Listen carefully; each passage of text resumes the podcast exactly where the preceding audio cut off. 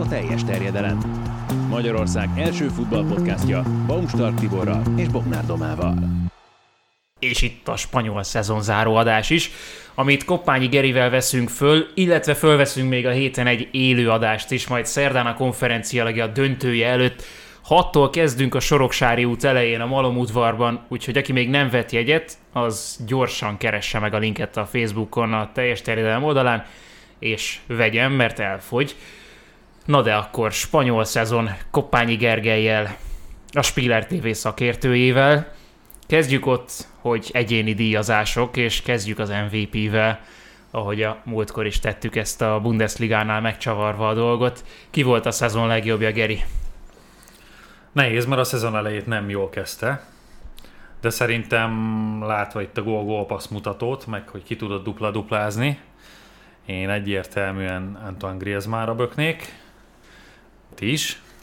én ja? igen. Tibi? Ja, jó. Igen, én is őt írtam fel magamnak. Na, hát akkor ebben teljes az egyetértés, mert igen. hogy a végére az egy dolog, hogy dupla-dupláig eljutsz, de hogy 15-15-ig is eljutsz, azért az nem akármi. És úgy, hogy az Atlético ugye harmadik helyen végzett végül.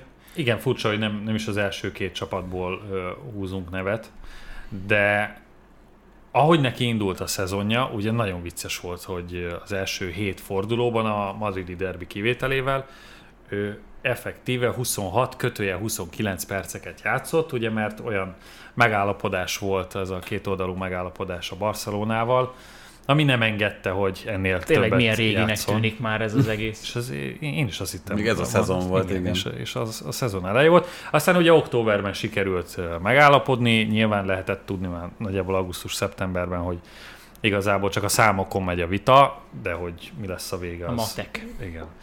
Az tudva levő volt. És hát ugye utána megjött a, a VB, ahol szintén fantasztikusan játszott. Ahol szintén, és gyakorlatilag ott is egy csomó szerepkört kapott, meg hozzá képest idegen szerepköröket. Volt, hogy egészen visszavontan játszott. Aztán, amikor tavasszal egyre többet elkezdett megint Simeone három belső védőzni, és akár két csatárral állt fel, Morata mögött mellett nagyon jól érezte magát, Koreát is rengetegszer kiszolgálta, Úgyhogy tényleg minden hangszeren játszott, szerintem ezért is egyértelmű ez a döntés. Csak egy zárójeles kérdés ide még, mert te nagyon sokat láttad Griezmann-t a korábbi években is. Ez a legjobb Griezmann, akit, akit valaha láttunk? Mm, megközelítem, vagy bátorkodok arra bökni, hogy igen. Talán volt egy olyan szezonja, amikor Európa Ligát nyert az Atleti, és hirtelen meg nem mondom, hogy melyik volt, talán az volt még neki ilyen kiugró, de az, hogy, hogy ez ennyire tényleg akárhova tették be, nem volt rossz meccse, nem volt rossz teljesítménye, szerintem emiatt azt lehet mondani, hogy igen, ez, ez volt neki talán a karrier csúcs, és most, most látszik, hogy mennyire kinyírták őt Barcelonában, ahol egy csomószor balszésőt próbáltak vele játszani, meg volt egy baloldali szányvédőt, tehát ilyen, ilyen egészen furcsa posztokat adtak neki. Simeone meg most feltalálta vele a meleg, meleg vizet. Jolly Joker. Tibi, szeretnél pofoszkodni? Pofozzunk. De én ülök itt a legközelebb, úgyhogy én ennek nem örül. nem fogtok egyetérteni, meg nyilván itt érzelmi döntést voltam kénytelen hozni, és utoljára tehettem ezt meg, úgyhogy én Zsordi Albának osztom, mert ja. kevés olyan irritáló futbalista volt a zöld gyepen a, azóta, mióta nézem a labdarúgást, mint Jordi Alba, és miután ő nagyon érzelmes körülmények között elbúcsúzott a Barcelonától, még egy atyai pofonnal azért útjára bocsátanám őt. Jó. Doma? Nálad hogy néz ki az ütésváltás? Nálam ez, ez, egy, ez egy hosszabb válasz lesz, úgyhogy... Akkor mondom én. Inkább te mondd. hogy Zsordiába mennyire volt szimpatikus a Láligában, maximálisan egyetértek Tibivel, nekem is mindig nagyon közel volt a szívemhez. De ha már itt verekedni kell, meg agresszorkodni, hm, én nem bántanám, de azért Peter Limnek bemutatnám a Valencia ultrákat. Kap, nem? Igen, tehát hogy itt a Serranos tornyok tetejére nyugodtan felvihetné 8-10 megtermett legény, hogy nyugodtan instázhatnak itt a lányával, hogy hát Valencia, mint csapat a miénk, és azt sem vele, amit akarunk, és akkor ott el lehetne velük, vele beszélgetni, hogy ez a város meg a miénk, és mi azt sem felad, amit akarunk. De hát ugye Péter Lim nem nagyon jár a Valenciában mérkőzésekre. Nekem nagyon furcsa volt, hogy én egy hónappal ezelőtt, bő hónappal ezelőtt ki voltam Valenciában, és pont ott a VIP szektor mellett ült, ültem, és 8-10 Lim Go Home transzparenssel bíró, vagy azt a mérkőzések kihozó egyén ordított egy bizonyos irányba. És hogy Lim, te menjél innen. Nem, nem magyarul mondták, minden meglepő. És azt hittem, hogy mi a, mi a fene történik itt? Kilátogatott Péter Lim egy meccse? Hát azt mondják, hogy évek óta nem volt. Nem ő volt ott, hanem ugye a, én már nem tudom milyen posztot kapott ez a szingapúri hölgy, nem tudom, igazgató tanács elnökének grófnője, nagyjából ilyen, ilyen pozíciója van.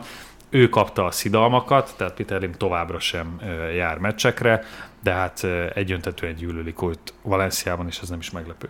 Nem sikerült összehozni vele a kiesést. Amúgy nekem is ez volt az első gondolatom, Lim nálam az első helyen, de hogyha a pofon kapcsán ugye azért negatív gondolat és érzelemtársítást végzünk, akkor van a La Liga kapcsán idén elég sok olyan dolog, ami, ami kapcsán pofozhatnék, ha van az embernek.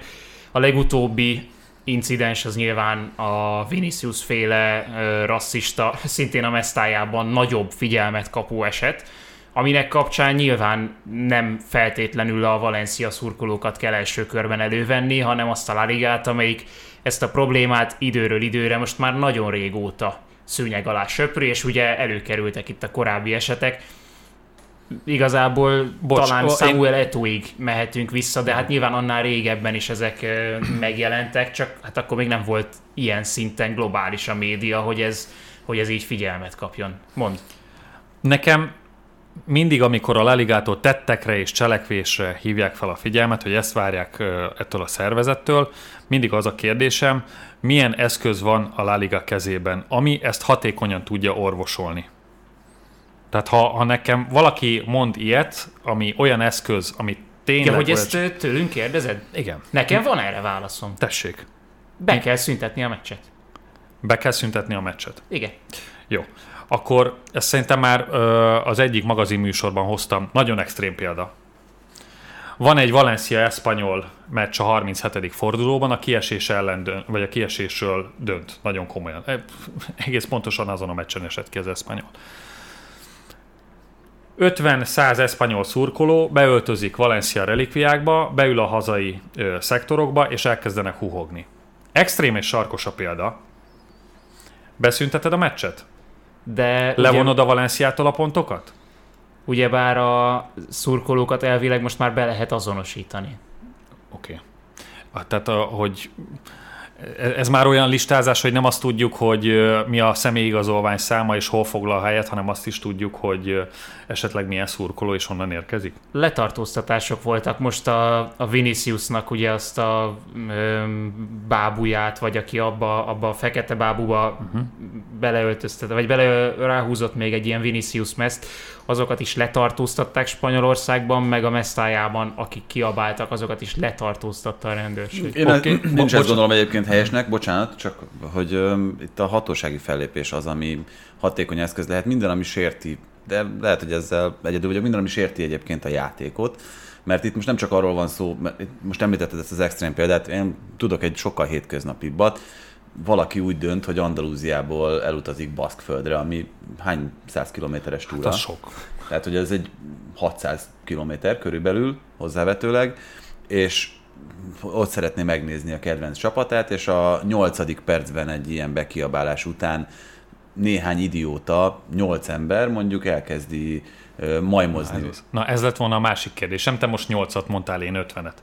Mi az a torok vagy hangmennyiség, ami után előhúzod ezt a retorziót, vagy ezt a szankciót.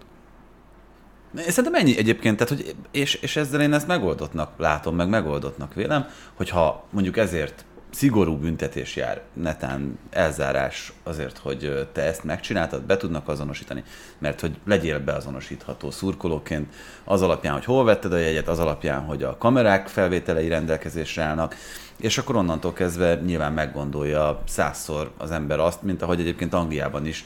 Én szerintem ez volt az egyetlen hatékony fellépés az összes olyan incidenssel szemben, ami a lelátón történik. Most is volt olyan, ugye emlékezhetünk erre a berohanó Newcastle szurkoló esetére, aki Eddie Howehoz ment oda, hogy beazonosították az embert, egyrészt egyébként börtönbüntetéssel sújtották őt, másrészt meg soha életében jelen állás szerint nem mehet be futballmérkőzésre. Ez, ez picit messzire visz ez a dolog, meg ez a téma, bocsánat, vele az adást. Én alapvetően nem értek azzal egyet, hogy, hogy véleményeket szankcionálunk. Legyen az akármilyen alávaló, meg dehonestáló, és vezessen vissza akármire.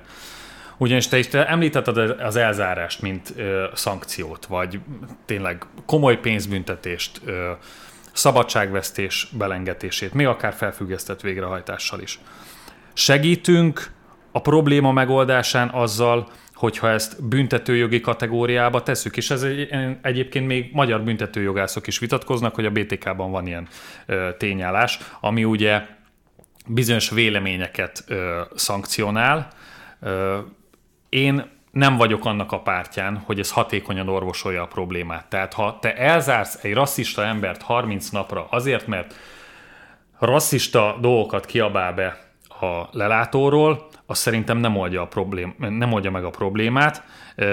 Én ezt maximálisan az edukációra vezetném vissza, és pont ezért tartom valójában eszköztelennek a Laligát, mert ez sokkal mélyebben és szerteágazóban gyökerezik meg a társadalomban, mint hogy ezt egy futballszervezet, vagy egy, versenysorozatot szervező cég vagy entitás orvosolni tudjon. Az nem elrettentő erő, viszont a Premier League ugye következetesen, most már szezonok óta folytat az elfogadásért kampányokat. Ugye ez sok ideig abban valósult meg, hogy minden mérkőzés előtt féltérdre ereszkedtek a csapatok.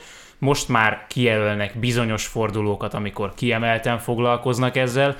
A La Ligánál pedig ez a kommunikáció ez úgy folyik, hogy hát alapvetően a szezon eleje óta elítélik az orosz agressziót, és egy kis ukrán zászló jelenik meg az eredmények mellett ami éppen a médiának a szelei, ahogy fújnak, és előkerül egy-egy téma, mint például az indonézi foci baleset, vagy foci katasztrófa, amikor egy, egy stadion szerencsétlenségben sokan meghaltak, vagy a rasszizmus, ennek átveszi a helyét, mikor mi a divat.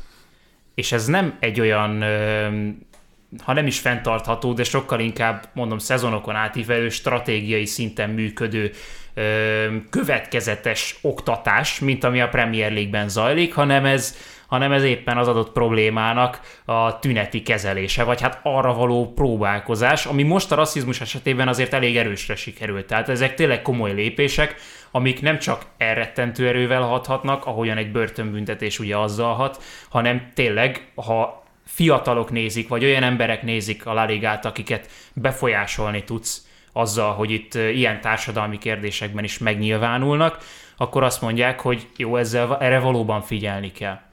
Hogy az ember, hogy az ember ne sértsen meg senkit ezekben a, a bizonyos alapvető jogaiban, de az, hogy közben meg Ukrajnát ugye elfelejtjük, hogy az indonézeket egy, egy hétig vagy egy másfél hétig ott kitettük, de azóta meg senki nem foglalkozik velük, ez pedig elképesztő képmutatásnak érzem, és ezért jár a pofon nálam vagy tőlem tebásznak. Egy nagyon rövid kiegészítés csak, már azért, mert kihasználom, hogy jogász úr közöttünk. Tehát, hogy egyetértek egyrészt azzal, mindkettőtökkel abban, hogy egyébként az edukáció a megoldás. Én nem tartom egyébként igazán jó megoldásnak a Premier League példáját sem, az sem kellően hatékony szerintem, de tehát a törekvés az egyébként rendben van, miközben valóban igazad van abban, hogy a La Ligában ezeknek a jelképeknek a használata ez viszonylag kiüresedetnek mondható. Viszont a véleménynyilvánítás szabadságához csak annyit akarnék hozzátenni, hogy szerintem ez nagyon könnyen elválasztható attól, hogy ez a véleménynyilvánítás mikor megy át például közösség elleni izgatásba, hogyha itt most büntető kategóriákat nézünk, vagy tiltott ami jelképeknek a, a használatában, mert ugye ezeket kell, meg mondjuk, hogy még egy egyszerűbb, a gyűlöletbeszédbe ezeket kell elkülöníteni a véleménynyilvánítás szabadságától, mert én hiszek abban, hogy, hogy ez, ez jó, ha van, és hogy ezt hagyni kell, meg hogy ez létezik, de hogyha ez átlép egy bizonyos határt, és szerintem az elég jól detektálható, hogy ez mikor lép át bizonyos határt, akkor szankcionálni kell. És nálam, nálam lehet, hogy túl leegyszerűsítem a helyzetet. Nem, abszolút értem, amit mondasz, és sokan osztják ezt a véleményt. Én mindösszesen, nekem azzal kapcsolatban vannak fenntartásaim, hogyha ez büntetőjogi síkra terelődik ez az ügy, akkor a büntetőjogi szankciót követően ez a nem túl edukált rasszista ember, aki megkapja ezt a szankciót, ez egy hét múlva majd mást fog gondolni? Nem. Valószínűleg csak, nem. Nem, csak az, a, az az eredetentő és akkor itt lép be egyébként a La Liga is, csak azért, hogy, hogy akkor legyen egy komplet megoldási javaslat, ugyanúgy, ahogy a Premier League belép. Nem, de ennek az embernek, ennek élete végéig fájni fog az, hogy soha nem láthatja a kedvenc csapatát a helyszínen. Ezzel egyetértek. És akkor innentől kezdve sajnos elértél a teljesítő képességed maximumáig, hogyha azt mondod, hogy ebben meddig mehetsz el. Ligaként, klubként, teljesen mindegy, hogy melyik, melyik oldalról nézzük. A büntetőhatóság ezzel, hogy ha azonosíthatóan olyan eset történik, ami büntetőgi kategóriába tartozik, akkor kapja meg. Ezért a megfelelő büntetést nem kell egyébként szigorúbb büntetést adni annak, aki ezt futballmeccsen csinálja, mint ha valaki az utcán kezd el huhogni egy, egy fekete ember láttán, mert nem, ugyanaz, de abban az esetben ott van még plusz eszközként az, hogy te azt az embert, akinek valószínűleg az az élete egyébként, hogy foci huligán, vagy nem tudom, hogy hogy, hogy így, így szeretik azonosítani magukat az emberek, de, de közülük nyilván néhányan igen, az nem foci, hulig, foci huligánkodhat, na, hogy is kell ezt mondani? Szóval nem foci, foci huligánkodhat többet. Van ehhez még, Geri, vagy léphetünk tovább? Én, én tovább lép, lépnék. Én tovább lépnék. Az a helyzet, hogy még azért el fogom húzni ezzel a pofoszkodós sötét oldalával a La Ligának egy kicsit a kérdést mert ha már jogi ügyekről van szó, akkor azért ez a Negreira ügy sem öm, olyan dolog, ami csak úgy lecsengett, és aztán vége, bár itt is jól kezeli relatíve a médiában a La Liga ezt a dolgot, hiszen az utóbbi hetekben már nem, hall, nem hallhattunk róla, és szépen lassan elcsendesül, és a Barcelonánál ugye most ráadásul zöld utat kapott a pénzügyi terv elvileg, de, de akkor is a háttérben itt egy nagyon-nagyon komoly vesztegetési botrányról van szó. Egyetértek, tehát brutális pénzösszegek vannak itt. Ugye először, amikor napvilágot láttak a hírek, akkor az azonnali reakciók, főleg a Barcelona részéről azok voltak, hogy hát igazából ilyen utánpótláskorú játékosok elemzései tartoztak ebbe a feladatkörbe, nem tudom, hány millió euróért, tehát hogy én nagyjából tudom, hogy Európa bizonyos régióiban ilyen jellegű elemzésekért milyen pénzösszegeket lehet eltenni. Az én tapasztalatom az, hogy ez nem éri el a millió eurót. De ha tudtok, rossz hely, de ha tudtok ilyen, igen, de ha tudtok ilyen állást, akkor szóljatok. Aztán pedig kiderült, hogy ugye a játékvezetőkkel kapcsolatos ez az ügy, akkor egyből előjött a játékvezető figyelés, ugye, ami ma már egy bevett dolog, hogy játékvezetőkről készítenek olyan elemzést a következő mérkőzésekre a csapatnak, mint egy sima ellenfél elemzés, de hát itt tényleg az összeférhetetlenség és a brutális, brutális az egész, és nagyon bűzlék, és ugye nem csak egy-két évre visszamenőleg, és nem csak az előző vezetésre visszamenőleg terhelő ez a Barcelonára, hanem az elmúlt két évtizedet öleli fel, Szóval brutális botrány. És ahhoz képest, hogy milyen nagy visszhangja volt az elején, ebben igazad van, hogy egész jól elsimítódott ez a dolog. De lehet, hogy zajlik a háttérben a jogi folyamat, minden esetre Negreirának is osztunk egy pofont, illetve hát itt a játékvezetés mellett én még nem tudok elmenni ebben a szezonban. Új itt, vagy itt? Öm, nyilván, tehát a szezon közben is beszéltük, 139 piros lapnál álltunk meg a La Ligában, a Premier League-ben a 139-el szemben 30-at osztottak ki összesen. Ez majdnem az ötszöröse én, én nem tudok erre mit mondani. Tehát nekem 200-ra megy a pulzusom, ha spanyol játékvezetőkről kell beszélnem. Egyel kevesebb van a következő szezontól, de hát nyilván jön a helyére valaki. Kettővel. Kettő, de Esszero Grande a másik. Ja, tényleg. Igen. Elbúcsúzhatjuk már Teolaoszt is? Hát gondoltam, hogy majd Már a következő megtették. kérdésnél, akinek, akinek van a szüksége a legnagyobb Ja, a legnagyobb ölelés. ölelésre. Jó, akkor itt viszont engedjétek meg, hogy, hogy tényleg pár pillanatban felidézem azt a, a, azokat a momentumokat, amik igazán közel hozták a, a szívemhez Mateuláoszt az elmúlt másfél évtizedben. És most, hogy ezen túl vagyunk, nyugodtan Ez beszélhetünk, nyugodtan beszélhetünk másról is, akár arról is. Pláne ez, a, ez az iszonyúan teátrális visszavonulás, miközben gyakorlatilag... Családjával. Mikor Mik- láttatok ilyet, hogy bíró de, családjával De ráadásul úgy, ho- hogyha egy szakmailag jó bíró lett volna, érted, egy kollina szintű, vagy fe- fele annyira, már, már akkor is azt mondom, hogy kapjon ilyen búcsúztatást, de konkrétan tényleg nem emlékszem olyan mérkőzésre, amit, amit ne vezetett volna teljesen félre az ő... ő Exhibicionizmus. igen, köszönöm, ez abszolút találó szó rá. Hagyjuk ezt ennyiben szerintem ezt a témát, illetve a játékvezetés az, az majd megint elő fog kerülni. Nem tudom, hogy van erre javaslatotok, hogy mit lehetne ezzel kezdeni. Edukálás.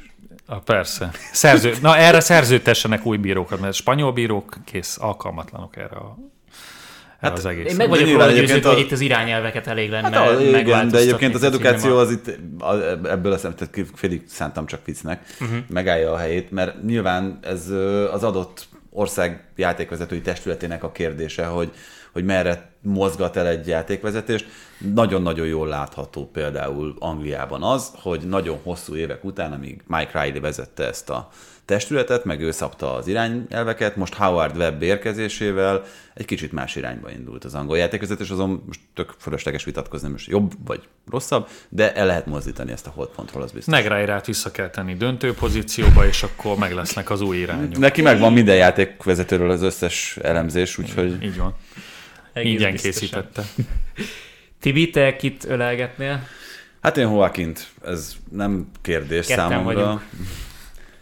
Ezt többször mondtam, hogy nekem a szívemhez már csak azért is ő áll a legközelebb, mert még nagyon-nagyon régen, 2006-ban belekészítettem az első interjúmat, itt Ah, külföldi játékosok közül. Egy Spanyolország Szaudarábia VB meccs után nem volt más játékos, és hogyha ezt már valaki hallotta, akkor elnézést, akinek lett volna türelme kiállni, hogy egy venezuelai újságíró srácnak angolul fölteszem a kérdést, ő lefordítja spanyolra, válaszol, visszafordítja angolra, és, és így azt hiszem négy-öt kérdésre válaszolt Joaquin, aki már akkor egy tündéri pofa volt. Öröm volt végig követni az ő pályafutását szerintem. Majdnem 42, most már szomorúak leszünk, és hiányozni fog. Elképesztően fog hiányozni. Végigbőgte az egész meccset tegnap. Tehát, Persze. hogy játékos kijáróból kijöttek, meglátta a kapitán nagy transzparenseket, már akkor bőgött. Kijött a második félőre, sírt. Tehát, hogy szerintem... Hát, de ezt nem is lehet, igen. Nem is, nem is vártunk való. más, nem? Tehát, való. ez... Abszolút. Jó, hát van, aki visszavonul, mit tudom, 200 meccsel, de ő neki 622 La Liga meccse van, ami ugye rekordbeállítás. És pont most vettük fel a La Liga záró fordulójának a gól összefoglalóját, és láttuk az örök ranglistát, hogy Raúl Garcia még befoghatja. Én mondtam, hogy nem szeretnék olyan világban élni, ahol Raúl Garcia ezen a listán megelőzi. De remélem, hogy ő marad a trón tetején. Ki az, aki megérdemli, vagy ki érdemelte a tapsot, Geri? Tőlem nem kérdezed meg, hogy kitől elgetnék? Mert biztos, hogy nem Mateu Laoszt. Ja, azt hittem, hogy az erre jött. Ah, nem, nem. Én, hát már ezt a témát kibeszéltük, de én, én Vinicius-t írtam fel. Tehát akinek igazán kell egy uh-huh. jó nagy ölelés, hogy, hogy nyugodjon meg, azt Ber- szerintem Berhag. Vinicius.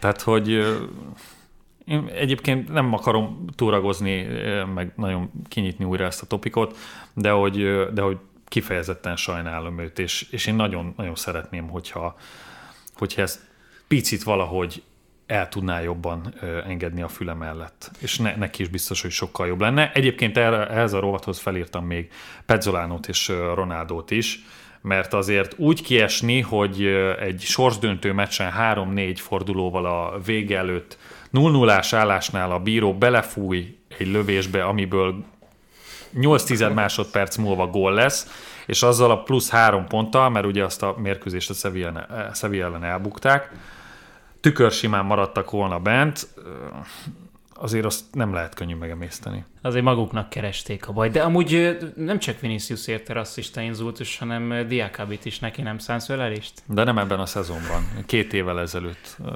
volt Ja, a akkor nagy neki küldte. csatja. Az már elévült, az az ja, ölelés. ja, az abszolút elévült. Szóval ki érdemelte ki a tapsot?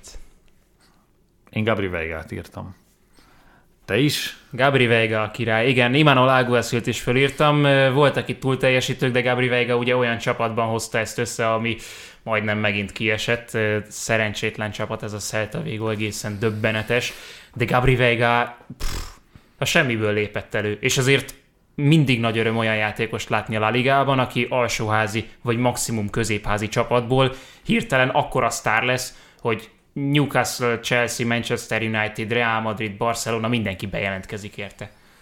És ráadásul nagyon alacsony a kivásárlási ára is, tehát most lenyilatkozta a mérkőzés után, hogy a Barcelonát megverték az ő két góljával, hogy nem gondolkozik a távozáson, én nem tudom elképzelni, hogy, hogy maradjon. Főleg tehát- azok után, hogy valaki Pini Zahavira vált ügynököt így áprilisban, mondta, hogy oké, okay, imádja a Celtát, de, de Zahavi az, aki pontosan azért van ott, hogy elvigye őt egy nagyobb csapathoz. És megmondom őszintén, hogy ez a La Liga szezon, ez nem azt mutatja, hogy, hogy ő ne állna készen egy nagyobb feladatra. Tehát ő, ő gyakorlatilag olyan higgadsággal fejezte be a helyzeteket, amit előtte adódtak, és ráadásul ugye nem is csatár, meg effektíve befejező ember, hanem ő ugye ilyen nyolcas pozícióból nagyon gyorsan hordja fel a labdákat, ott nagyon jól fedezi ezt, és az, hogy az eddigi top szezonja az a harmadosztályban volt, és még ott se ért el a, a 10 gólt, tényleg a nulláról robbant be, és megcsinálta azt a Celta, hogy végre nem egy emberes csapat lett Ászpásszal a Celta, hanem két emberes. Ez meg is látszott a Celtán, mert ugye egyszerre zuhant be mindkettőjük teljesítménye, ugye Ászpász már a tegnapi meccsen is úgy lépett a hátfájdalmai miatt, mint ö, Scotty Pippen a 98-as döntőben. Ö, Szerintem nem fogja tudni megtartani a Celta, és nem is... Amint nem Aspaszt, hanem Veigát. Veigát, igen, bocsánat, és nem is kellene szerintem még egy szezont ott maradni a Gábri Veigának. Tibi, kit tapsolsz meg? Hát itt jön ki az, hogy én azért mélységében annyira nem tudom és nem is követem a spanyol labdarúgást, úgyhogy én egy ilyen nagyon fősodorbeli választást írtam, Savit egész egyszerűen azért, ami, ami ilyen folyamatot végigvitt itt az előző, előző szezon közbeni belépésétől eddig a szezonig, mert azért szerintem az egy elég jól látható munka, mert nem mindenkinek sikerült volna ezt a, ezt a Barcelonát úgy összerakni, ahogy neki sikerült. Hát ez stabilitás, az egészen biztos, és ö, alkalmazkodás is valahol azt hiszem, de mindjárt beszélünk részletesebben a Barcelonáról, de gondolom nem ő az az edző, aki a legtöbbet emelte a keretem, mert elég jó kerete van Csavinak. Igen, az, ott nem jutott eszembe az ő nevét mondani, Iraolájét viszont igen, úgyhogy én őt mondanám. Geri? Én nem tudtam ide egyet írni, és ö, Iraola benne van? nem. Idén nem. Ne, idén nem, uh-huh. pont azért, mert ti- tizedik vagy tizenegyedik helyen végeztek, és persze nincsen óriási jó kerete, de én gyengébb keretnek ítélem meg mind a Majorkát, mind a Zsironát, tehát én Javier Aguirre-t és Mitchell-t is ide vettem, de aki igazán ö, talán elviszi ezt a díjat nálam, az ö, Jagoba Arrasate. Tehát ő ugye 2018 óta van a, az Osasunánál, és soha nem kapott olyan anyagi lehetőséget, vagy olyan játékos keretet, ami igazán alkalmassá tenne, tenni ezt az Osasunát, hogy kupa döntőzzön, hogy most kijutottak a konferencia liga csoportkörébe a következő szezonban, tehát én ezért mondom inkább Áraszátét, hogy talán ő emelte a legnagyobbat ezen a kereten, és ugye Ante Budimir, akit te nagyon szeretsz, és há- három éve kiröhögsz, gyakorlatilag az ő tegnapi két góljával sikerült a nemzetközi kupaporondot kivívnia. Hány éves Ante Budimir? 31, ha jól Még tudom. csak? Nem, mennyi, mióta- mennyit gondoltál? Mióta, 65 mióta ragyog ő már a futball? Álló csillag. Ezt a szót keresed. igen, igen, igen, igen. Futballlegén. Amúgy én Arasatét és Iraolát írtam, de Iraola ugye szintén csak a végén maradt le erről a konferencia liga helyről, és az is, tehát az is egy kon- konstans felül teljesítés azzal a kerettel. Kicsit a kupa döntő nekem az, az persze, dobott. persze, persze, persze. És az Osasunánál tényleg látszik az, hogy még, még vihető ez fölfelé. Iraolánál, mint hogyha szépen lassan kezdene kifutni a dolog. De azért is írtam őket, mert ugye mind a ketten baszkedzők. És nem tudom, hogy milyen tejet isznak ott Gipuszkoában az edzők, de Arasate... Azok a híres gipuszkoai tejek. Arasate, Iraola. Hogy milyen, milyen állatból származó tej. Mendilibár ugye nyert egy uh-huh. Európa Ligát, Alguacil a BL-be vitte a Real Sociedadot, Xabi Alonso, Arteta, Lopetegi, Emery. Ők mind baszk, vagy ezen belül gipuszkói edzők. Azért ez egy elég durva névsor. gyűjtés, ezt én még nem, nem raktam így össze, de most már elkezdett érdekelni benne, Igen, most ezen gondolkozom, hogy mindenki benne volt, mert még valaki rémlik, aki, aki baszk edzőként ö, szintén top Baszk ligán. szakember ez a... Baszk szakember. De jó, egyébként ez tök jó. És igazából kérdezték ott azt hiszem, hogy valamelyik Real Sociedados korábbi edzőt, hogy mi lehet a titok nyitja. Mennyien élnek Baszkföldön? Azt talán a nyolc... második legnagyobb, nem? Hát népes, meg nem, nem kis. Második legnagyobb tartomány, vagy nem? Nem, nem, nem, nem, nem, nem, nem. Az egyik legkisebb. Mi a Baszkföld az egyik Aha. legkisebb? Tényleg? Területét tekintve biztosan. Na jó, e, ilyen adatokkal nem készültem. Viszont, viszont ez a... Tehát, hogy közösségben kiválóan tudnak alkalmazkodni és élni, az azt mondták az ottaniak, hogy az lehet itt az egyik dolognak a, vagy az egyik nyitja ennek a dolognak, mert hogy ugye azért az Athletic Bilbao-nál igaz ez a leginkább, de a Real Sociedadnál is benne van az, hogy ugye azért egy elég zárt közösségben élnek ők nagyon sokáig, és onnan kinyílik a világ számukra, hogyha elkerülnek ide vagy oda, legyen szó Ártétáról, Csabi Alonzóról, vagy pedig ezekről a korábban említett emberekről, és öm, talán Emery és Lopetegi azok, akik kicsit ilyen öm, szangvinikusabbak, így szokták ezt mondani, tehát akik, akiknek kicsit más a vérmérsékletük, de a többiek mind olyan, olyan higgadt figurák, meg olyan meggondolt, ö, tényleg rendkívül tisztelhető szakemberek, akik a, nem tudom, a Mourinho Conte vonaltól a lehető legtávolabb állnak. Na mondd Tibi. Borzasztó, borzasztó kicsi egyébként területileg, 7234 négyzetkilométer, viszont elég sokan élnek ott, ez 2,2 millió embernek az otthona. Tehát, hogy ez, ez csak egy... Gipuszkol, vagy pedig Baszkföld? Ez Baszkföld. Ja, ez ja, ja. Bocsánat. Na mindegy, én, én ezzel, ezzel zárom be ezt a témát, és akkor ugorhatunk. Mert hogy kezdjük a Barcelonával a nagy csapatokat amely most ott tart, hogy lesz-e messzi, vagy nem lesz messzi. Az a baj, hogy ez, ez néhány nap alatt, sőt néhány óra alatt elavultá válhat ez a téma. Én azon röhögök, hogy most elemezzük, meg visszatekintünk a Barcelona 22-23 szezonjára. Na, akkor mi lesz messzivel? Szerintem egyébként sanszos, hogy visszatér. Tehát Igazából a, szurkolóknál is óriási nyomás van, vagy a szurkolók részéről, ugye itt már egy-két hónapja, amikor már tudva levő volt, hogy nagyjából 100% hogy elhagyja a PSG-t, akkor jöttek a messzi-messzi régmusok tömött lelátókról. De akkor nem is, ne is maga a tény szempontjából nézzük, hanem inkább úgy, hogy megnyerte a bajnokságot a Barcelona. Ez innentől egy kiindulási alap kell, hogy legyen. Innentől kell még valamit fölfelé mennie Csavinak nem biztos, hogy ez a bajnoki címet jelenti, lehet, hogy ez egy biztos BL továbbjutás, és egy BL mondjuk legalább elődöntőbe jutás képében kell, hogy jelentkezzen. Lehet, hogy a játékban kell előrébb lépnie a csapatnak. Az biztos, hogy ugye Messi csapatba kerülése egy kardinális kérdés lesz, hogyha jön a Barcelonához. Kérdezhetek valamit, és akkor csak azért, hogy egy kicsit más irányból is ráközelítsünk erre a Messi kell vagy nem kell kérdésre. Most, hogyha föl akarnátok állítani egy ilyen európai rangsort, a Barcelonát, mint, mint spanyol bajnokot, hova helyeznétek? De nem a pontos helyezés kérem, top mennyibe? Tehát, hogy... A jelen, jelen állapotában. Igen. Jelenlegi európai élmezőnyben a Barca hol lenne? Hmm, nem vagyok benne biztos, hogy top 5-be betenném a Barcelonát. Itt leginkább egyébként a, annak kapcsán kérdezem, csak hogy kibontsam az egészet, hogy miért gondoltam mindenki indulni, hogy hol, miért, meg hogyan lehetne fejleszteni ezen a csapaton, hogy mondjuk mind hazai, mind pedig európai szintéren versenyképes legyen. És bocsánat, és akkor itt, ö, itt lyukadjunk ki akkor messzinél, hogy az ő érkezése, az ő jelenléte, az nehezítené Sevi helyzetét, vagy, vagy megkönnyítené, mert enyhülne a nyomás, mert mert megtalálná a helyét. És Sok, akkor... az a baj, hogy ez is sok tényezős dolog. Én- Tehát én attól azt- függ az első dolog szerintem a fizetés.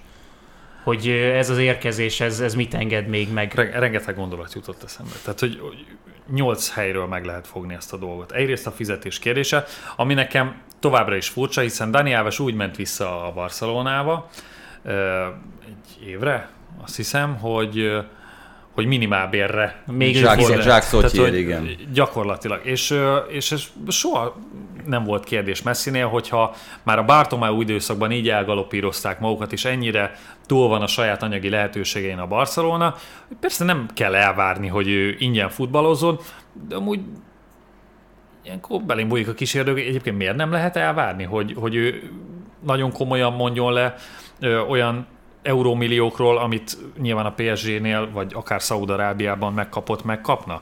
Ez az egyik része a dolognak. A másik, ha itt nagyon szakmai szempontból akarjuk vizsgálni, szerintem ez az egyetlen olyan transfer, amit, amit nem, lehet, nem lehet szakmai szempontból vizsgálni, és a döntéshozók sem azzal fogják vizsgálni.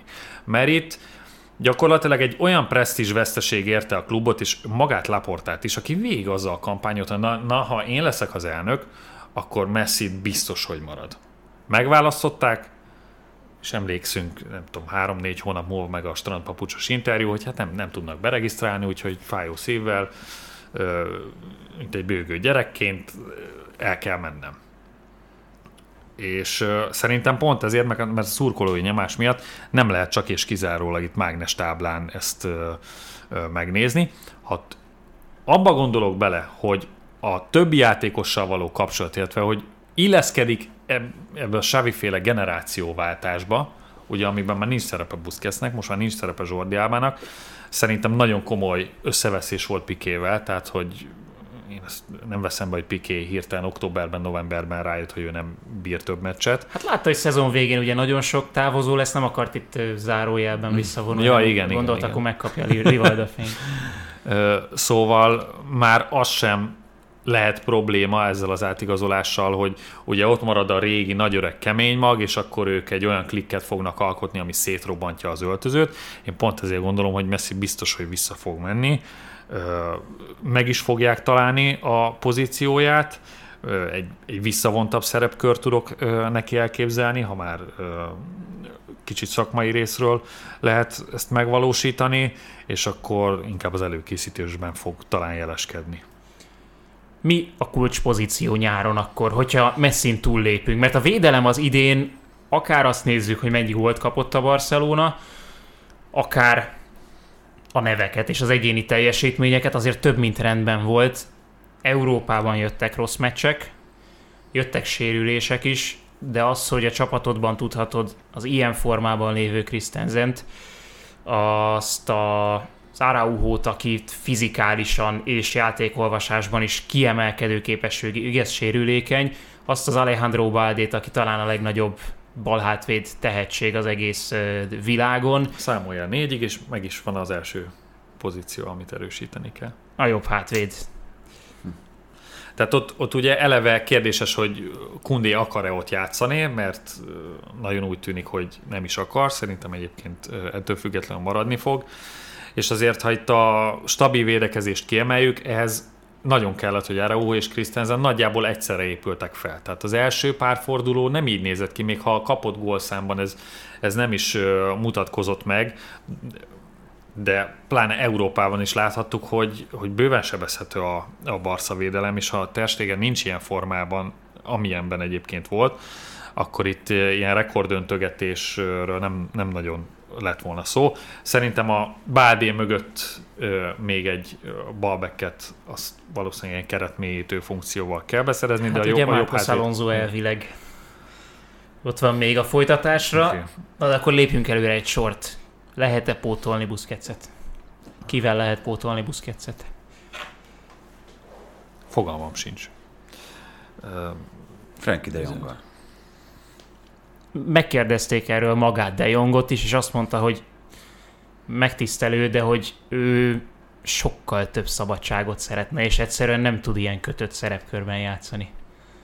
Ő rendszeresen azért De Jongnál előjön az, hogy, és ez nyilván egy utasítás is, hogy boxon belőle is be tud futni, és, és ez egy komoly fegyvere is tud lenni a, a Barcelonának.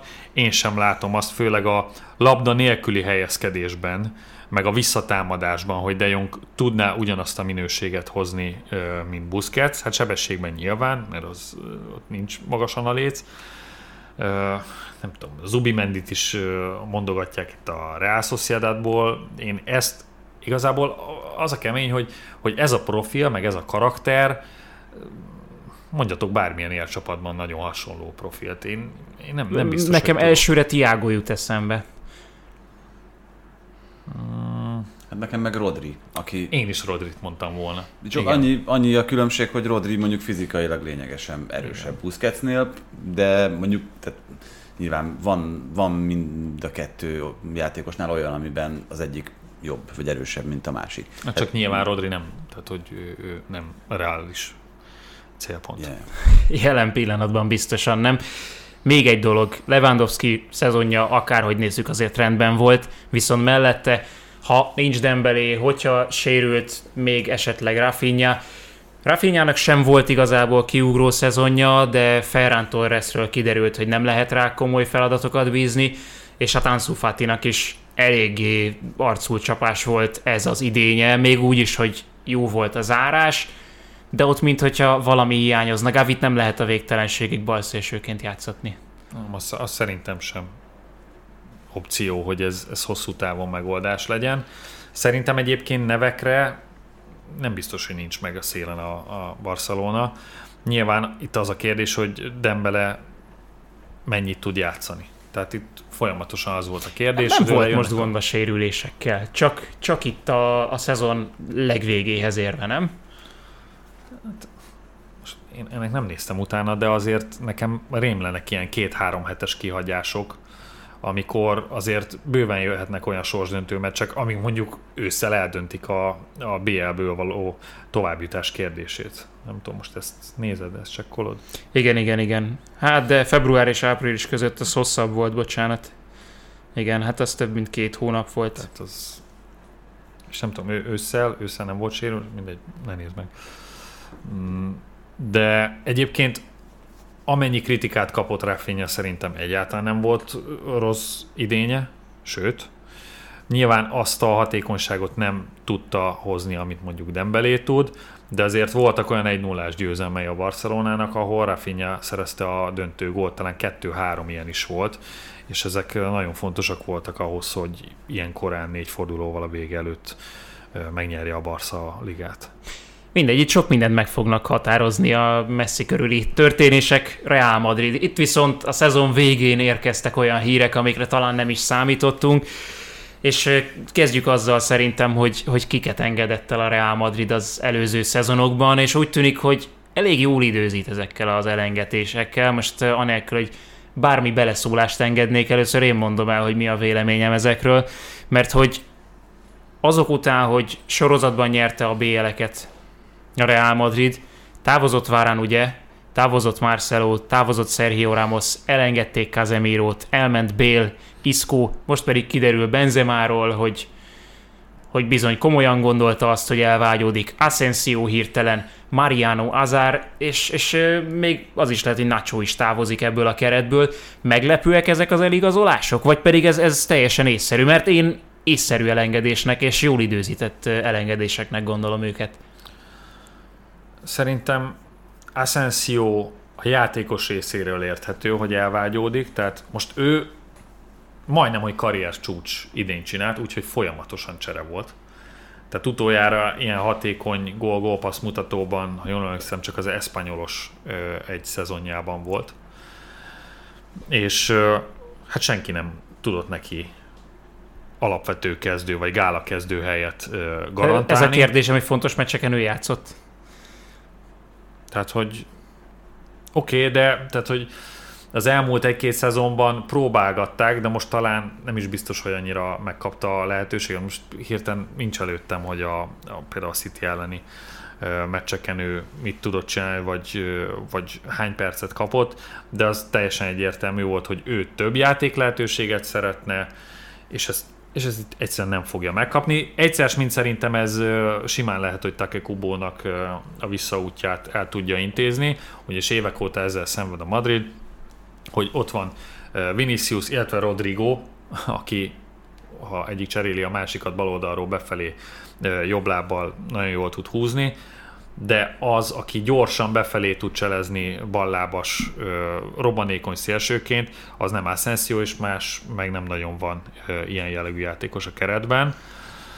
Más kérdés, hogy simán lehet, hogy Takekubo sem kapná meg azt, azt a játékperc mennyiséget, amit, amit ő szeretne.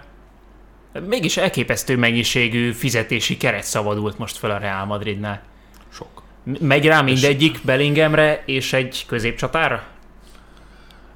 Én nem nagyon tudom elképzelni, hogy ebből ne Bellingham és Kane legyen a következő szezonban. Harry Kane? Igen. Igen. Egy ilyen angolos Real Madrid? Bellingham azért már nagyon erős pletyka. Harry Kane azért még mindig lehet, hogy egy, egy meredek bemondás. Én most csak azon gondolkozom, és itt Lewandowski-val kapcsolatban ki is gyűjtöttem azt, hogy mikor volt a gólkirályi cím ennyire szegényes. Versenyben is, meg gólszámban is. Tehát nincsenek meg azok, a, azok az emberek, akiket tényleg el lehet adni a ligát, és most nem azt mondom, hogy Harry Kane-nek egy óriási reklámértéke van, de az, hogy ugye Lewandowski 23 góllal zárta ezt a szezont, és csak ő ment 20 fölé. Ez tavaly is így volt, de azt megelőzően utoljára ilyen szegényes a gólkirályi verseny, az 2001-2002-ben, több mint 20 éve volt. Akkor Diego Tristán lugott 21-et. vagy ki nyert akkor? 2001-ben nyerte Valencia. Az a 2001, nem, 2001-ben a Madrid nyert, Figo első madridi szezonjaként. Semmilyen nem mondtam butaság. De várj, 2001-2002, akkor Várjál, szerintem jó, jót mondasz. Valencia, nem? Rányérivel. Ó, te jó Isten. Látod, ilyen vizsgakérdésre ráfutok, magamat szivatom. Hát 2000, tehát, 2002 Igen, mert 2002 a Madrid... volt a centenáriumi Igen. éve, tehát a Real Madrid ugye akkor, akkor a B-t nyerte, a kupát nyerte a Deportivo, és akkor igen, akkor valószínűleg a Valencia nyerte 2002-ben. Na, most már 2002? meg. De nem rányérjét, nem lett bajnok, hanem Benitez. Valencia. Benitezzel, ugye? Valencia. Így van és akkor Diego Tristan lett 21 gól a gólkirály, mögötte Morientes meg Cliver 18 -at. Tehát nincs meg az az ember a ligában. Morientes a Monakóból? Ja, persze. A spanyol bajnokság a leasingelve. 2004-ben már a Monakóban játszott, ez egészen biztos. Igen, de én nem arról szezonról beszéltem. és uh, kell egy, egy olyan ember, aki tényleg leülteti a nem brutálisan futballszerelmes embereket is, és azt elsősorban azért gólszámmal tudják meghálálni. Kell egy Dani Guiza. Úgy is van. Igen. Jó, de ö, egyébként gólszámmal is, meg, meg személyiséggel, és ebben én, én is azt gondolom, hogy Kén nem feltétlenül mm. a legerősebb, meg a legközönségvonzóbb figura.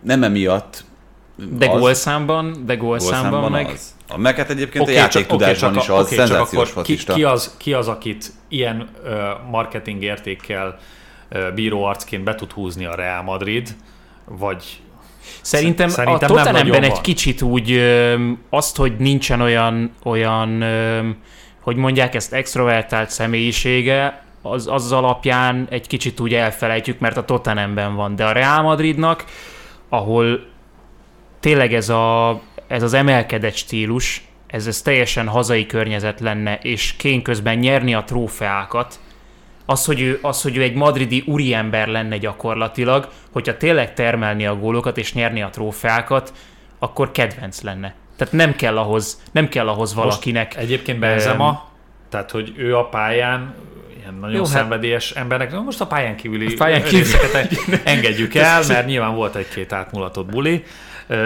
de a pályán folyam, hát folyamatosan az volt a kritika, amíg nem jöttek tőle a gólok, hogy hát ilyen blazírt fejjel hagyja ki a helyzeteket, és hát Mhm. uh-huh. innen. Tehát e- ezzel kapcsolatban egyetértek veled, hogy szerintem elsősorban a pályán mutatott teljesítmény tudja emelni a brand értéket Hát is. ilyen alapon szerintem nem volt rossz a tapogatózás.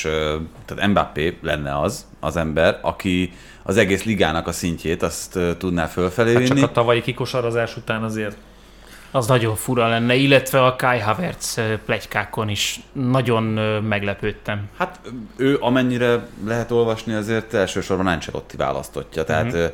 nem, a, nem a közönségnek keresett figura Kai Havertz, és nem azért mondom, ő döntött el már bajnokok ligája döntőt is például, meg egyébként egy hasznos játékos. Götze meg VB döntőt, ez csak most. Igen. Igen, Asensio is lőtt már gólt BL döntőben. Szóval itt inkább, hogyha arról beszélünk, hogy, hogy mitől lesz látványos, vagy mitől megy ki több ember, mitől nézik többen a, a La akkor én nem gondolom azt, hogy például Kai Havertz az, az bármelyik kategóriában előrelépést hozna. Én sem. Ha ez megnyugtat, én sem. Jelenlegi forma alapján biztosan nem. Ezekkel az eligazolásokkal nagyon levékonyodik a Real Madrid keret? Vagy, vagy teszem azt visszajönnek azok a kölcsönjátékosok, akik nagyon jól teljesítenek, Fran Garciák, Miguel Gutierrezek visszatérnek a Real Madridhoz, akkor emiatt nem kell annyira aggódni.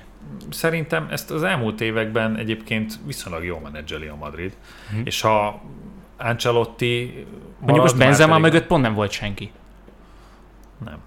És ezt Mariano nagyjából... Diaz. Bocs. Akit Hogy- szintén, ezt mondtam Az óriási hogy egyébként. Földobált. Meg, igen, meg, Azárt is feldobálták, és Mariano Igen, de, de csak azért, hogy ne sértődjön meg, miután Benzemát dobálták, de tehát megnéztem Mariano Diaznak a, az eredmény sorát. Mondjatok még egy ennyire, hát és akkor most itt nagyon kedvesen fogalmazok, keveset használt játékost, akinek ennyi győzelme, meg ennyi nagy nemzetközi címe van. Pinto, a Barca cserekapusa, vagy nem. Tehát, maximum ő jut eszembe. De hát igen, Mariano és Azár vonulat az, az teljesen érthetetlen. Egyikőjük sok pénzért ült a padon, a másikőjük pedig mocskosó, vérlázítóan sok pénzért ült a padon. Ezt az egész Azár transfert már, már, már nem, akkor nem értettem, mikor, mikor ennyi pénzt kiadtak érte. Kedvenc statisztika, négy év a Real Madridban, klasszikókon hány percet játszott? Nulla. Nullát összesen a négy év alatt. És nem tudom, hogy mennyit volt arca elfogadni, vagy mennyit kínált a Madrid azért, hogy egy évvel rövidítsék le a szerződését, tehát ez, ez Mindegy botrányos. is. Árérték arányban a Real Madrid egész történelmének a legrosszabb igazolása. Lépjünk Atlético Madrid, amely a VB után egy teljesen más arcát mutatta. Griezmann kiemelkedő szezonját már említettük, azt viszont még azt hiszem, hogy nem, és itt a TT-ben sem nagyon beszéltük ki, hogy lett ebből az amúgy védekezésre építő csapatból egy egészen elfogadható és látványos labdás játékkal operáló Simeone együttes. Én ezzel általában kisebbségben vagyok ezzel a véleményemmel, de én nem tudom dicsérni a La Liga harmadik helyet, úgy, hogy közben a, az edző a világ legjobban fizetett edzője. Tehát, hogy, hogy annak kell örülni az Atletico Madridnál, hogy á, végre labdával is tudnak mit kezdeni, és vannak sok gólos meccseik is végre nem egy nullára nyerik esetleg a meccseket, és nem arról van szó, hogy minden párharcokra bontanak le és szétütnek mindenkit. Ott, ugye két, az elmúlt két évben nincs trófeája Simeonénak, és a nagyon jól sikerült tavasz után mindenki azt mondja, hogy hát ez na, nagyon jó úton van ez, a, ez az Atletico Madrid. És ha én ránézek erre a keretre, akkor ott van egy ö, Oblak, posztján a világ egyik legjobbja, Jimenez, aki miután felépült a sérüléséből, nagyon biztos pont lett, és a, szerintem azért topvédőnek mondható, világszinten is. griezmann kibeszéltük. Ott van egy olyan Carrasco, amit, aki szerintem azért sok élcsapatba bőven beférne. Hát a Barcelonába fog beférni a hírek szerint Na, nyártól. Igen. Ott van uh, Rodrigo de Paul, akinél labdabiztosabb középpályás nem biztos, hogy két számjegyű van uh, az élfutballban. Tehát ezek után nem, nem tudok hátas dobni, hogy de jó, hogy a Valladolidnak egyszer rúgta kötött, meg a Sevillának hatott, mondjuk, úristen, az a Sevilla, hogy védekezett egész azonban, nem mindegy. Én ezért mondom azt, hogy, hogy szerintem ez nem volt olyan brutális túlteljesítés, és nyilván itt a szezon egészére gondolok, mint ami akár lehetett volna belőle, és fogalmam nincs, hogy mi volt az a varázspálcaütés, ami, amiért ez ennyire átfordult, ilyen látványosan a VB után. Szerintem az, hogy Griezmann ugye rendeződött, az mindenképp nagy segítség volt, de azt is el tudom képzelni, hogy, hogy egyszerűen lekerült róluk a teher, és mindenki azt mondta, hogy itt egy cél van, valahogy jussatok be top 4-be, aztán gondolkozunk, hogy mi lesz a szezon végén, és ez, a, ez az esélytelenség terhe, ahogy lekerült, úgy, úgy egy jó flowba került a csapat. De lehet nagyon leegyszerűsíteni. Vannak itt kiváló teljesítmények azért, öm, azt hiszem, hogy Griezmann mellett is. Tehát Molina szintén ugye azért jó VB-je volt, és akkor óvatosan fogalmaztam, de ha a középhátvédeket nézzük, akkor ott is voltak azért sérülések, tehát öm, többször több dolog hátráltatta ezt az atlétikót, és igazából olyan jó középcsatára sincsen. Tehát, hogy van itt még, Na. van itt még hova fejlődni. Mi a bajod Álvaro Moratával? Van itt még hova fejlődni, és uh, egyébként én pont azt néztem a középpályás részlegen, hogy, hogy kifejezetten mélynek és minőségének mondható az egész keret. Tehát ha azt mondjuk, hogy ki az, aki játszó belső középpályás, akkor ide tudod, ugye az már említett De Paulon kívül mondani akár Sault, akár Lömárt, akár egyébként Bárioszt, akit ugye folyamatosan építgetett be, és szerintem nagyon jó meccsei voltak. Meg van a verekedős vonulat, az is megmaradt Viccellel, Kondogbiával, Kokéval. Tehát, hogy szerintem, szerintem minőségi ez a keret, és elbírja akár a sérüléseket is, mert van, van alternatíva. Hát most, hogy elő Joao félix mi lesz, azzal kapcsolatban is van egy gondolatom, de... Na, de mi az? Mi a, ter- mi a terv egyébként Joao Felix? Szerintem egyértelműen el akarják adni. Tehát ez, ez, Jó, de ez... hát egy ilyen terhet nem könnyű azért ledobni a, a hajóról. Viszont, ami meg szemet szúr mindig Simeonénál, hogy egy-egy szakaszban mennyire meg tud kedvelni játékosokat, mennyire be tudja építeni a kezdőbe. Kondogbia, Barriosnak szezonon belül voltak olyan időszakai, okay, amikor csak ez kell azért a másik, másik féltől egy befogadókészség, és ez én Szerintem nincs meg Joao Felixben. Pedig, hogyha Grizivel, Grizi mellé sikerülne beépíteni, akkor lenne egy igazán erős Atlético Madridunk. Én, én nagyon szeretném, hogy működjön, de az elmúlt két-három év nem azt mutatja. Tehát folyamatosan még odaszúrogat neki a nyilatkozatokban, akkor mikor megkérdezi Zsó Félixet, hogy ki a világ legjobb edzője, akkor azt mondja, hogy hát ő nem tudja. Tehát nyilván mindenki érti, hogy ez egy irányított kérdés, és kit kéne mondani, de szerintem ez a, ez a kapcsolat annyira... Frank Lampard. Van. Lehet, hogy, lehet, hogy túl korán kérdezték meg ezt tőle, mert ha ezt egy hónapja kérdezik, akkor teljesen más választott. Van egy negyedik BL-be jutó csapatunk is, vagy jutott csapatunk is, a Real Sociedad, amely ugye régen nem szerepelt már Európai Kupában, de jó lesz őket figyelni jövőre is. Mit mondasz rájuk, Geri? Hova mehet ez a csapat azok után, hogy azért itt a szezon elejé sérülések nagyon komolyan keresztbe húzták a számításokat. Ugye voltak értékesítések, de ebben még mindig azt lehet hinni, hogy van több. Hogy Alguacil az állandóságot jelenti, hogy vannak olyan játékosok, akik továbbra is az állandóságot jelentik, de egész egyszerűen mm, valahogy nem tökéletes egyik szezonjuk sem. Bocsánat, ha majd baszk edzőkről beszéltünk, akkor ezekbe a baszk klubprojektekbe nincsen ö, belekódolva a, ez a folyamatos ingázó teljesítmény? Már csak abból, abból adódóan, hogy, ö, hogy az állandóság egész egyszerűen ö, nem tartható meg a legmagasabb szinten. Tehát, hogy ugye, tudom, Ezzel próbálkozik most a Real Sociedad. Szerintem abszolút Értem, ezzel de- próbálkozik, azok után, hogy ők már kiléptek ebből a vonulatból, hogy csak baszk játékosok, csak spanyol játékosok, szeretnek erre alapozni. Az ő akadémiájukkal ez már az világhírű, tehát, hogy on, olyan játékosok jönnek ki onnan egymás után, akiket bármikor, bárhova tudnak értékesíteni, de közben, hogyha bármilyen problémájuk akad bármelyik poszton, akkor tudnak igazolni is szörlotokat például, aki legalább legalább a Bundesliga Szegény, de most szintjéről. Az, azért röhögtem, még mert hogy szörlótot is le tudják igazolni. Hát akkor, akkor föl se tettem azt a De a kérdést. Real Sociedadról beszélünk. Nem, tehát, hogy ö, ö, szerintem igaza van Domának, hogy a, ez maximum a Bilbao-nál lehet esetleg ilyen nagyon Igen, markásan De azért, azért kérdezem, mert hogyha most végig gondolom az elmúlt években, akár a Real Sociedad, akár a Bilbao-nak itt a folyamatos felleliftezését, most hál' Istennek ez így ligán belül maradva, de nagyon ritkán jut eszembe olyan, hogy most akkor három éven keresztül nagyon kiegyensúlyozottan Szerintem ez egyértelműen a sérülésekre vezethető vissza a Real Sociedad esetében, mert ez konkrétan elfekvő volt. Tehát a támadó részlegben, és nem az, hogy kis húzódások, hanem komplet kereszalagok mentek tönkre. És hiányoztak. Gyakorlat, gyakorlatilag elkapták egymástól, mint a náthát.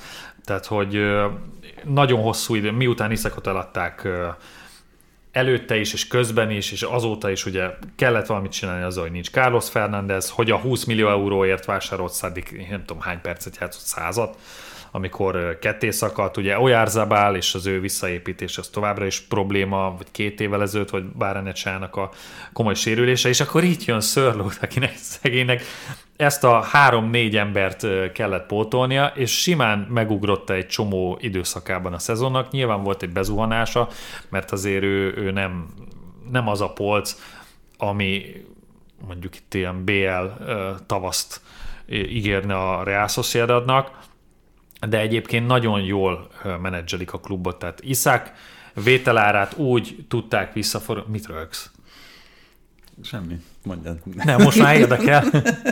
Így a, Csak, most végig, mondtad Szadikot, beszéltünk itt Budimirről, Murici, Lamela. Tehát, hogy micsoda egy hulladékgyűjtő ez a La Liga. Jézus. Én most... és mégis. Na, akkor Pul Sándort megidézem, felállok, az hazamegyek. De hát ezt Szadikot jó igazolásnak gondoljuk? Igen. Jó. Ne, jó, én csak a fiatal kori ennyire emlékszem, és akkor ezért, Ja, értem. ezért mosolyodtam el csak magam. Ne haragudj. Én látva az Ámeriás szezonjait kifejezetten jó igazolás. Jó, az, a, az egyébként a szériá is, hogyha ez, Ja, oké. Okay. ez vigasztal. Jó, csak így, hát, így, hogy, így, hogy bevallottad, így maradok. A La Liga... nem, a La Liga az reklámozhatná magát úgy, hogy a második esélyligája. Ú, De az, az ilyen 6-7 éve volt. aranyalkony. Aranyalkon nyugdíjas. Tudod, hogy azóta milyen csapatokat járt meg? Ki? Umar Szadik. Hát ö, nem tudom. De hát én Tehát, Szadikra hogy ez egy egészen különleges, különleges karrierív az a Róma, Bologna, Torino Jó, csak hát hármas azon, után. lelken, azon lelkendezni, hogy, hogy Szadik és Szörlót is, ezt a Sociedadot erősíti, de bocsánat, nem akarom megtrollkodni ezt a részét, csak hirtelen ez Értem. jutott eszembe. Te Figyelj, majd a számok reagálnak, mint Budimir esetében, aztán exkluzálhatod magad két év múlva. Nincs ezzel semmi baj. De tehát hol röhögtél bele ebbe a dologba? Már nem tudom, hogy Iszakot ugye eladták Ja, igen. nagyon jó pénzért, és szerintem nagyon jól menedzselték a keretet, meg, meg az igazolásokat. Tehát nagyon akár, királyjátékos. akár Oké, okay, de őt is mennyiért vették ki? Azt hiszem talán 10 millió eurót sem ért el a vételár, aztán elpattintották 70-ért. Tehát, hogy, hogy nagyon szépen ö, belett illesztve, és ugye ahogy Bryce Mendes-t és Take Kubót is ö, ö, meg tudták szerezni, mind a kettőjüknek nagyon-nagyon jó szezonjuk volt. Ezért jó, és ezért fenntartható, bocsánat, ez a Real Sociedad, mert ők is olyanok, mint a Dortmund, hogy nem bánják, hogyha el kell adni, és hogyha úgy érzik, hogy meg kell válni tőle, akkor Martin Ödegort is el tudják engedni, és tudnak egy olyan döntést hozni, hogy akkor David Silvával próbáljuk megpótolni, vagy Take Kubóval próbáljuk megpótolni. Most, hogyha a nyáron Kubót el kell engedni, figyeld meg, hogy lesz, lesz ember, akivel pótolják. Igen, csak ebben, ebben mindig benne van a mellényúlás lehetősége, mint ahogy egyébként akár a Dortmund esetében is, tehát az, hogy valakit pótolni kell, az hiába. Na de ez az, hogy ez a rengeteg sérülés volt az, ami miatt azt mondhattuk volna, hogy ez félre sikerült szezon lesz. BL sült ki belőle. A Villarreal és a, és a Betis előtt. Amelyikek szintén nincsenek egyáltalán rossz szezon után, de hát azért ez jelzi szerintem a Real Sociedad erejét valahol. Meg ezt a hektikusságot, ami a Villarreal meg a Betis-t jellemzi, tehát azért a Villarreal nagyon nehéz helyzetben, igen, most épp egy Villarreal ez van rajtam.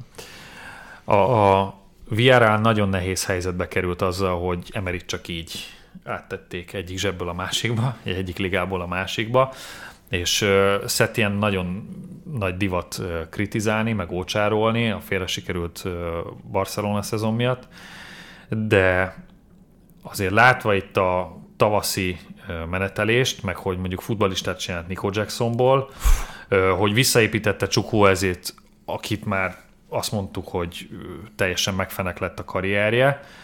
Szerintem az, az komoly fegyvertény, és és persze volt egy megingás, de nagyon-nagyon hirtelen kellett beugrani a Setiennek, tehát szerintem nyugodtan lehet mondani sikeresnek ezt a, ezt a szezont, miután átvette Emeritől a dolgot. Igen, mit, mit szeretném? Ja, csak a fiatalok, nem Nico Jacksonról jutott eszembe, hogy volt ezért itt egy Nico Jacksonunk, egy Gabriel Weigánk. Ugye Jackson utolsó nyolc fordulóban kilenc gól, és tényleg minden meccsen azt vártad, hogy ez, ez a srác ez megint be fog találni, ez megint gólt lő. Gabri Veigának is volt ilyen időszaka, ugye Vinicius Junior talán most robbant be igazán, és most lett világsztár. Rodrigo hirtelen egyik pillanatról a másikra, amikor instabil volt az elme állapota a Viniciusnak, akkor előlépett, és a legfontosabb pillanatokban tudott gólt lőni. Tehát vannak itt azért olyan fiatalok, akik, akiket jó nézni továbbra is. Szerintem is abszolút rendben van a dolog. Az, hogy Nico Jackson most meg tudják tartani, abban nem vagyok túl biztos. Szerintem, főleg itt az április-május látva, be fog érkezni egy, egy nagyobb ajánlat. Utolsó téma, és a szériánál jutott ez eszembe, hogy a na most majdnem összeesett a ház, lehet egy tornádó. A Spezia és a Verona a 17. Nem, most jutott el a La Liga szidalmad. Arra. Ilyen lassan terjed a hang. Szóval a Spezia és a Verona a 17.-18. helyen ugye játszik a kiesés elkerülésért, 31-31 pontos volt, tehát 31 ponttal már valaki ben fog maradni a szériában. A La Ligában 40 ponttal kiesett a Valladolid. Mondjuk az extrém. Ilyen Ez azért nagyon. szerintem, nem is tudom, hogy volt, volt-e már valaha, hogy ugye 20 csapatos ligából 40 ponttal kiesni, az ahhoz azért nagyon erős hátsó mezőny kell.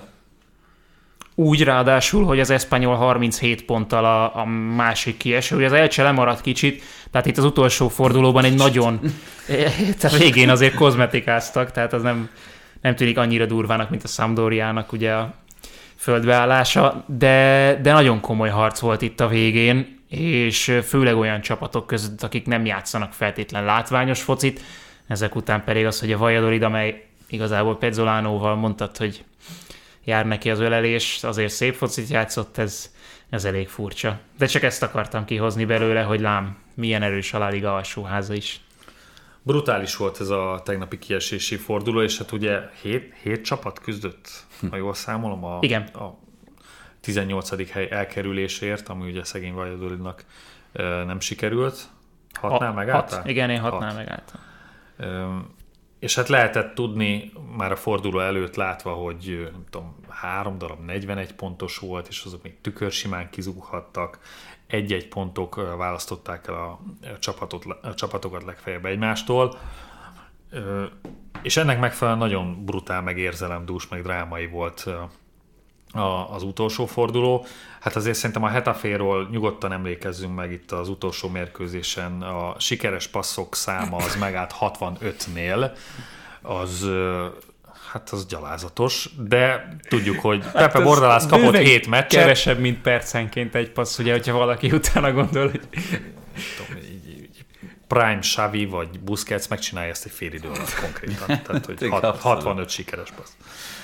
És és Bordalász nem, nem akart itt semmit az egy ponton, és a bemaradáson kívül, tehát mondta valószínűleg a srácoknak, hogy a, aki a labdával találkozik, nézze meg, hogy merre áll az orra, és arra szépen rúgja el a labdát, mindegy, ha ez a lelátó, egy másik kisbolygó, az ellenfél kispadja, teljesen mindegy, és hát végül is célt ért vele.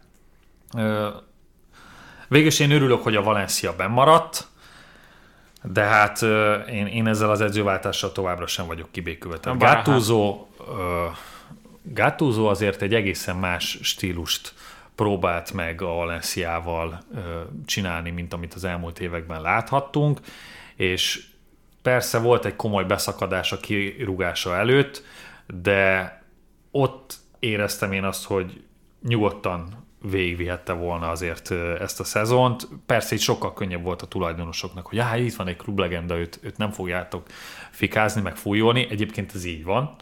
És aztán Baraha is meglépte ezt, hogy na jó, akkor itt vannak a fiatalok, őket csak nem fogjátok fújolni és fikázni, és bejött neki igazából. Havi Guerra milyen gólt szerzett pár fordulóval ezelőtt, ugye Diego López folyamatosan gól, gól 8, 8 pontot értek a góljaik, az volt tegnap a statisztika itt az utolsó, azt hiszem pont 8 mérkőzésen.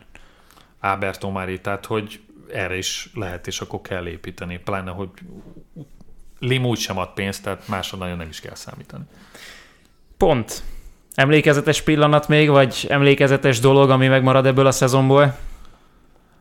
Hát, hogy Tibi leszarozta a ligát, de ezen kívül, ezen kívül más nem. Ne haragudj, Nem ismeri, nem? Hogyha szembe találkoznál a kalózzal, akkor nem lennél ilyen bátor. Vedát Muricsivel. Ja, kalóz. Ez a, az a kalóz. Mece neve és az Albán, Albán kalóz? Koszovói. Én csak Petyának hívom, mert, mert volt, volt egy autószerelőm négy-öt évvel ezelőtt, és tök ugyanúgy nézett ki, úgyhogy nálam Muricsi Petya. Gondolj bele, hogy Majorkán szembe találkozol vele a strandon. Uh-huh. És csak egy balkáni turistának tűnik, és... Én már nem merek Spanyolországon menni ezek után. Mondom, 15 gólos szezonja volt, úgyhogy nagyon szépen zárt. Na, Geri, köszönjük szépen, hogy itt voltál, és Köszönöm a meghívást. átbeszéltük a Lalikát. Szerdán találkozunk a közönség találkozón. Sziasztok! Sziasztok!